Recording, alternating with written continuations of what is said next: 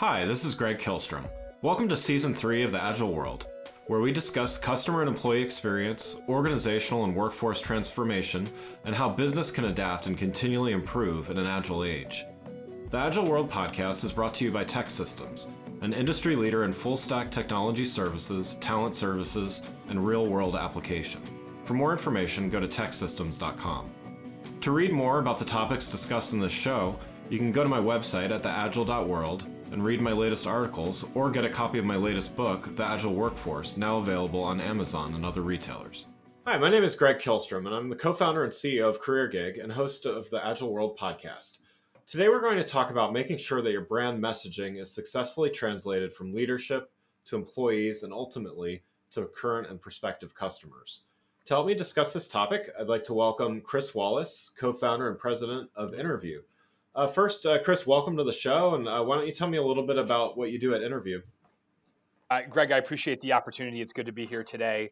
Uh, what we do at Innerview, um, our name is very literal. That's the best way I can think to say it. Mm-hmm. Um, we help uh, mostly larger organizations, mid and large size organizations, um, really understand their brand and their customer experience through the lens of the frontline teams.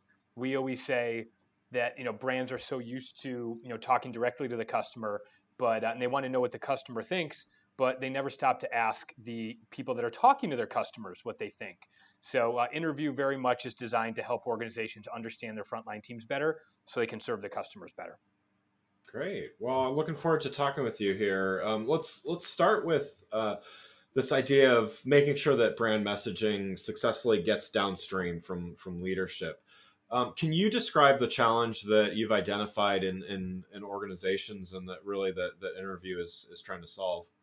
Yeah, so it, it's multifaceted, but I'll, I'll, sum it up very simply by saying um, most organizations, and I think that through the pandemic period, we've seen such an intense focus on frontline employees, right, and the job that they do. Well, those frontline employees typically are the ones asked to do the most. Um, they're the ones that are paid the least. So when you think about the challenge that they're given every single day, there's so much that is pushed down on them. And, and, and push is the right word. There's always new messages, new procedures, new policies, new messages, new stories, new products, new services, all, all the new initiatives that, that a company is pushing out th- those people become the tip of the spear, so to speak, to be able to you know communicate, articulate those things to the customers, and serve yeah. the customers in a way that's on brand that's really hard with the volume of information, the volume of things that they're asked to do. Um, really making sure that that message is being received the right way and that you understand your audience is so key. But most organizations, just being plain, they typically just push, push, push, push, but don't stop to think about that audience and how to reach them better. Yeah, yeah. So when when this uh, let's just call it out of lack of alignment uh, you know when when this happens how does it feel to the end customers? Because really at the end of the day um, you know i mean i know that uh, from my work in employee experience and customer experience and everything obviously you've got to start from the inside but you know what at the end of the day we, we've got to create customers and value and, and and revenue and all that stuff. So how does how does that feel to the end customer? Well i think that the let's just take a tangible example. Let's take the example of you see an ad for a cell phone plan or a promotion i mean it could be a promotion for a car. You see an advertisement in the in the paper or on television for for a deal on a car and you go into a dealership and you say i want the uh, i want that vehicle in this color with these specs and the person that you're talking to in that dealership has no idea what you're talking about. They haven't seen the ad. They're not aware of the promotion. They didn't check their email that morning they didn't know that that ad or that promotion was continued for another month, whatever the case may be. So how it feels to that customer is you talked about customer experience. It's frustration, right? Anytime there's friction, anytime there's the you know the feeling that you told me one thing and then when I showed up I'm experiencing something different. That misalignment, we talk about that as brand dilution, right? That brand dilution between what got me interested and what you're actually delivering to me um, that's a real problem because it's misaligned expectations. Yeah, yeah. And you know, you mentioned that the employee involved in that situation. Uh, you know, there's there's certainly some employees that let's just say lack lack motivation or or um, or or empathy or or whatever, but there's plenty of employees that want to do the right thing, and I would say the vast majority want uh, value, purpose, and and to feel like they're contributing. How does how does that lack of alignment feel to them? You know, the especially that that good employee or that diligent employee that wants to do a good job and yet doesn't have the right information and ends up failing for you know not for even lack of trying. Yeah i would when you say that the the majority of them i mean it's the overwhelming majority of them want to do the right thing for the customer. You know we're big believers that if you put them in a position to serve their customers better they're happier in their job right you talk about job satisfaction you talk about employee engagement put them in the put them in a position to serve, especially frontline teams, put them in a position to serve their customers better, and they're going to see and feed off the energy that they get from customers when they see them happy. That's what they want. That's what people naturally want. So the way it feels to them is, um, it feels almost like they're being hung out to dry, so to speak. Um, there's so many people inside large organizations, and I'm just trying to you know tell it like it is here, who will say, yeah. "Oh, well, I sent the email. I hit send on the email." And a big part of our focus as an organization is to say, checking the box uh, in saying, well, yeah, that was done, and sort of absolving yourself from any responsibility for what happens between that customer and your and your your customer facing person. Um, you can't absolve yourself anymore. Everybody's responsible for making sure the customer experience is as good as it possibly can be, and that means that everybody's got to step up their game. So that I that feeling of being hung out to dry is the responsibility of a lot of people throughout the organization, not the least of which being the marketing department. Yeah, yeah. And so, you know, inter- Innerview offers some some interesting things here. And you and I talked uh, briefly before this interview about um, your Innerview, not interview. I have to have to enunciate there to to get the the names um, right there. So, um, so your company Innerview um, offers what, what's called the, the brand transfer score why don't you talk a little bit about that because i mean definitely it's it's directly in line with solving these challenges yeah so the the brand transfer score really was designed to take the same principles that companies use to gather voice of the customer data right what does our customer think of us and we took that same methodology, you know, built in these, you know, these these you know consumer research practices, and and, and modified it slightly, adapted it for the internal audience. But we're asking them for their opinion on the products, the brand, the customer experience that they represent every day. We're asking them to reflect on it the same way co- uh, uh, companies ask their customers to reflect on it, to provide them feedback. And what we're able to do with that is really understand where the breakdowns are. We compare sort of the intended, call it the purest form of the story, down with the, you know, what the perception is at the front lines. We do that comparison and we can come back to an organization and we can say, your story is, you know, 31% misaligned or it's, it's, it's, you know, 42% misaligned. We can give them that perspective based on doing that comparison. I'm going to give you one specific example we recently conducted a, a, a larger brand transfer study with uh, in conjunction with the Massachusetts Bankers Association. Four of their member banks, and these are these are actually community banks, so they're they're retail uh, retail banks. And we did a brand transfer study across these four these four institutions, measured them on all the same criteria around customer experience, and we found something very interesting we found that the the banks were uh, aligned or misaligned to a certain degree, and they were kind of all over the map a little bit. There was one that was really good, there was one that was really struggling, and then there were two kind of in the middle. But when we asked the frontline teams how confident they were in the story they were telling, there was a very consistent answer across all the leadership and all the frontline teams. They all said, "Yeah, we're really confident in the to- story we're telling." Yet when we asked them to tell us what the story was, there was significant misalignment. So when you talk about what that means for a customer, it you know it's one thing to have a frontline team member who is confident in telling the story, but if they're telling the wrong story, it's almost worse that they tell it confidently because it's misaligned. So we learned very interesting information about. Um, ultimately, it's about the attitudes and perceptions of the frontline team. We turn that into intelligence that the company can use to drive a better customer experience. That's great. That's great. Yeah, that, I think that really that ties it through. And so let's go then let's go back to to leadership's role um, in in this as well.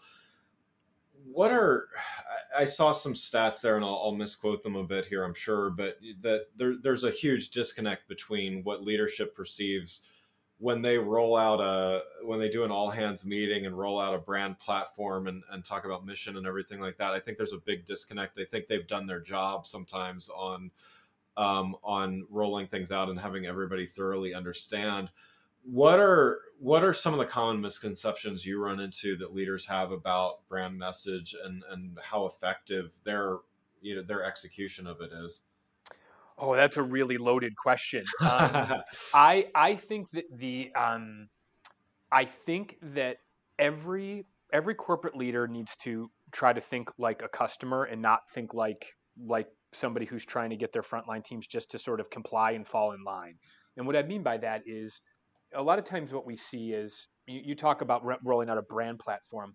Talked to a gentleman last night, works with a, a pretty large consumer brand, um, close to a billion dollar brand. And he was telling me that they've gone through a lot of acquisitions and there's been some sort of brand messaging stuff that's gone out. And a big thing that we hear is every employee gets a brand book. They get a brand guideline book, whether it's printed out and put it on their chair or sent to them digitally. And it sort of explains what the brand is. And I think a big miss there is that brand a lot of times, and I've seen those books before, those brand books are typically written in the in the language that's used to connect with the customer. And they sort of miss the step of translating that message that's meant for the customer and, and sort of translating it through the eyes of that employee and their experience. And that's where we see a big mess It's not here's who we want to be to our customer.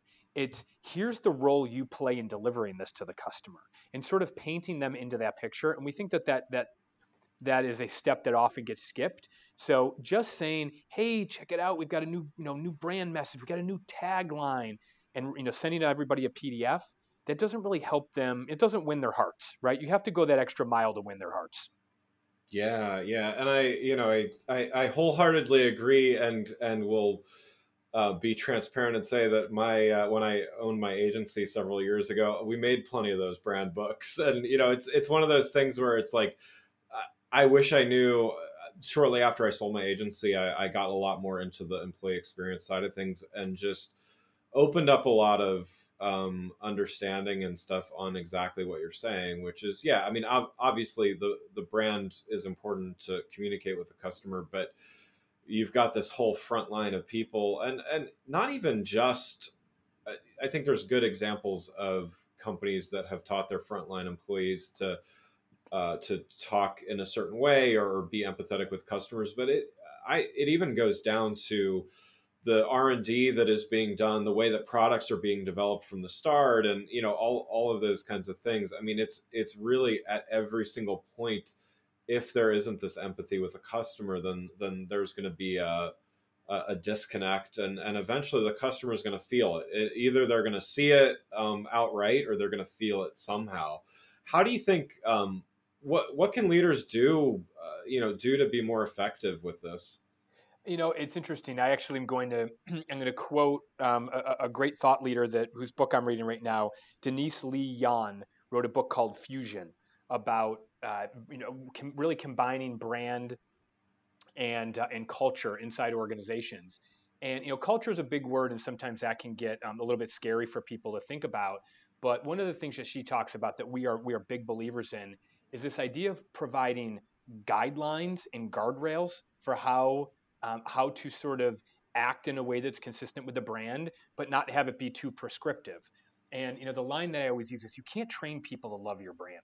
when people say we actually we avoid using the phrase brand training because we don't we, we think those two words don't belong together you can't train somebody to like a brand you have to they have to feel it they have to experience it so we talk about ways to help help the employees experience the brand in a way that connects them with it not just the customer but that connects them as the conduit to the customer and we believe that that's a really strong way of like i said sort of winning their hearts so, you know, when I think about a brand like Southwest, does Southwest train their people what jokes to tell on planes? Do they train them to be, uh, you know, do they train them to truly care when you've missed your flight and you want to get home to your kids to tuck them in, you know, tuck them into bed that night? I think they give them guardrails. And and you know everything I've learned is it is absolutely true that this is just built into their organization in a lot of different ways. They care about the customer, everything's structured to care about the customer, and people know that they can operate in a way with confidence that's within a certain parameter, certain guardrails, and but they can be individuals within those guardrails. Um, that's where you see the authenticity come through. So, you know, putting those guardrails in place, but letting people live in the space between them is really where you see the best brands excel. Yeah, whole wholeheartedly agree there. That's um it's well because I mean at a certain point that you can write a script and you can write uh and if the then if this then that um, diagram of of what to do, but there's going to be a case where just the unforeseen happens and nobody thought of it and nobody wrote a script of what to say when the customer does this. And so I I totally believe that is where you need to trust employees. You need to hire the right people, but you need to trust your employees to be able to improvise based on the those guardrails. I, I like that. I like that way of saying that. Trusting people to improvise for organizations that have big staffs, and and again, these are in a lot of cases the lowest paid you know group of employees in the company um, uh, having that trust is hard for companies. They, they, they really struggle. A lot of companies struggle, and I'm not calling anybody out in particular, but just saying across a lot of industries that we work in, it's really hard for them to do that. The, the, the faith in those frontline teams, that's where it's chicken or the egg, right? Do you put the faith in them and see them sort of shine and, and, and uh, take that responsibility seriously, or do you hold it back and never give them the confidence to do it? it it's really a hard hard balance for companies to strike. Yeah, and I think it to, to, kind of segue back to the the customer perspective a little bit. I mean, I think it's um, I certainly saw in in my the marketing world over the years the how social media and uh, not just social media, but I think it, it's good to kind of frame it this way: is you know, social media really opened up a voice and a channel for customers to give companies feedback. At the same time, it it opened up a whole can of worms with customer service and messaging and saying the wrong thing and bad tone of message and and and all those kinds of things. So I, I mean, I I kind of feel like companies have been learning good lessons as far as you need to treat your employees really well and and and employee experience, and at the same time, they've been seeing reactions from a bad Twitter post or you know other things like that, and so it's sort of this paradox of we want to open things up. We want to give some more autonomy to employees, and yet, man, we can't afford a huge PR nightmare, or and and even to less um, less drastic, or maybe even less negative than that. I think there's also an underlying trend of increased uh, value values being being a, an increased reason why customers choose one company or, or the other. Um, what do you think about you know how how does a company get their values across and and uh, you know in a good way and yet still get their get their brand across and you know what how how does a company work with um, with that perspective from from customers well I, am going to stick up for the the brands here and say I've I've worked in a variety of different industries I, I joke that I probably learned more about customer service and, and, and how to treat customers from the time in college when I worked for a minor league baseball team. Um, you know, just yeah. ser- serving customers every single day. But I'm going to stick up for the for the brands here and say um, it's really hard to manage to the exceptions. If you're in the airline industry, to expect that you are going to engage with and literally carry that many people day in and day out, and there's not ever going to be something that potentially explodes on on social media. It's just unrealistic. Um, in that instance, they have to use it as a teaching moment. Um, I'm, I'm really going to keep my answer that simple and say, I don't believe organizations can manage to the exceptions. They have to manage to the day in, day out. You know, you're talking about one minute fraction of all the interactions between frontline staff and the customers. You have to ensure that as many of those interactions as you possibly can are as consistent, as pleasant, as frictionless as they possibly can be. And that comes through just continuing to support your people. And if something happens, you have their back. Now, if they do something egregious, then obviously people should be held accountable. But um, you know, there's a difference between what we read on Twitter and what you know what actually happened in a lot of these circumstances. So um, I would strongly encourage brands not to really not to manage it with the fear of what might happen because you're going to win many more customers and win more of those battles than you lose if you entrust your people. Yeah, I, I lo- love those thoughts. Um, what, so one one last question before we wrap up here, um, kind of related to to the last one maybe, but um, how do you think innovation and and growth in technology is you know is it helping or hurting brands and um, in in you know how unified and understood their brand message is like is is has technology play or or maybe both um, I think that uh, it's actually funny. I was I, I, woke up thinking about this today. I'm, I'm not exaggerating because you know one of the things that, that I'm a big believer in is um, you've got to find a way for the, the, human and the technology to interact in the right ways. Um, I think that when you talk about technology, I think there's social media, and that's sort of one category, and then there's other technology. As it relates to social media, what I will say is that has made it harder for brands to stay aligned with their customers and their frontline teams than ever before because brands can go on and they can they can generate a message and take a stance on something on social media so fast and they don't have time to have that trickle down to the rest of their teams and understand what to do and what the stance is. I'll use the example of what Nike did in uh, in, you know bringing on uh, Colin Kaepernick and and and you know obviously a, a controversial figure, kind of a lightning rod, and they took a, you know took a stance and they hired him as a brand ambassador and you think about how that trickled down to the frontline teams you had people outside of nike stores burning nike clothing and shoes in effigy yeah. um, as a result of that and i think that sometimes the social media pop that you can get out of out of, out of taking a stance and i'm not saying nike was wrong i'm just saying that sometimes the speed of messaging is so fast that it makes alignment hard but on the flip side of that, you see where technology is making um, engagements between brands and customers better. Um, I'll use an example of a, of a, bank in the Pacific Northwest called Umpqua Bank, U M P Q U A, I believe is how it's spelled. And they have a tool that when you want to connect with um, a customer service person or a banker, you have some questions or something like that, you can open an app. And it's almost like Match.com meets uh, chat with your bank, you can flip through and see profiles of all the people that are available to speak to you right then, what their expertise is, how long they've been in banking, what you know, what particular fields that they um, that, that they have um, you know more knowledge of, and you can. It, it could be somebody that you feel like culturally is a better match for you, and you and you can select them, um, and then you start a conversation with them, and can, I believe it can go chat, um, chat to call or chat to video, and they're using technology. There's actually ways that technology can humanize the engagement. And I'm not in the technology business, so I'm not trying to sell technology. But I do believe if you think about humanity and you think about connecting with customers in an empathetic way, there are ways that technology can enable it. So there's social media, and then there's the tools that can actually make it easier. And I think you have to look at those as two separate things. Yeah, I, lo- I love that distinction too. Yeah, I think um, it's it's it's important to um, to tease them apart. No, that's that's great. Um, great stuff. Well, th- Chris, thanks so much for joining the show. Um, for those listening, what's the best way for them to keep up with what you're doing? Sure. So a best way really is uh, LinkedIn. Very active on LinkedIn. My team is is always posting content, sharing ideas.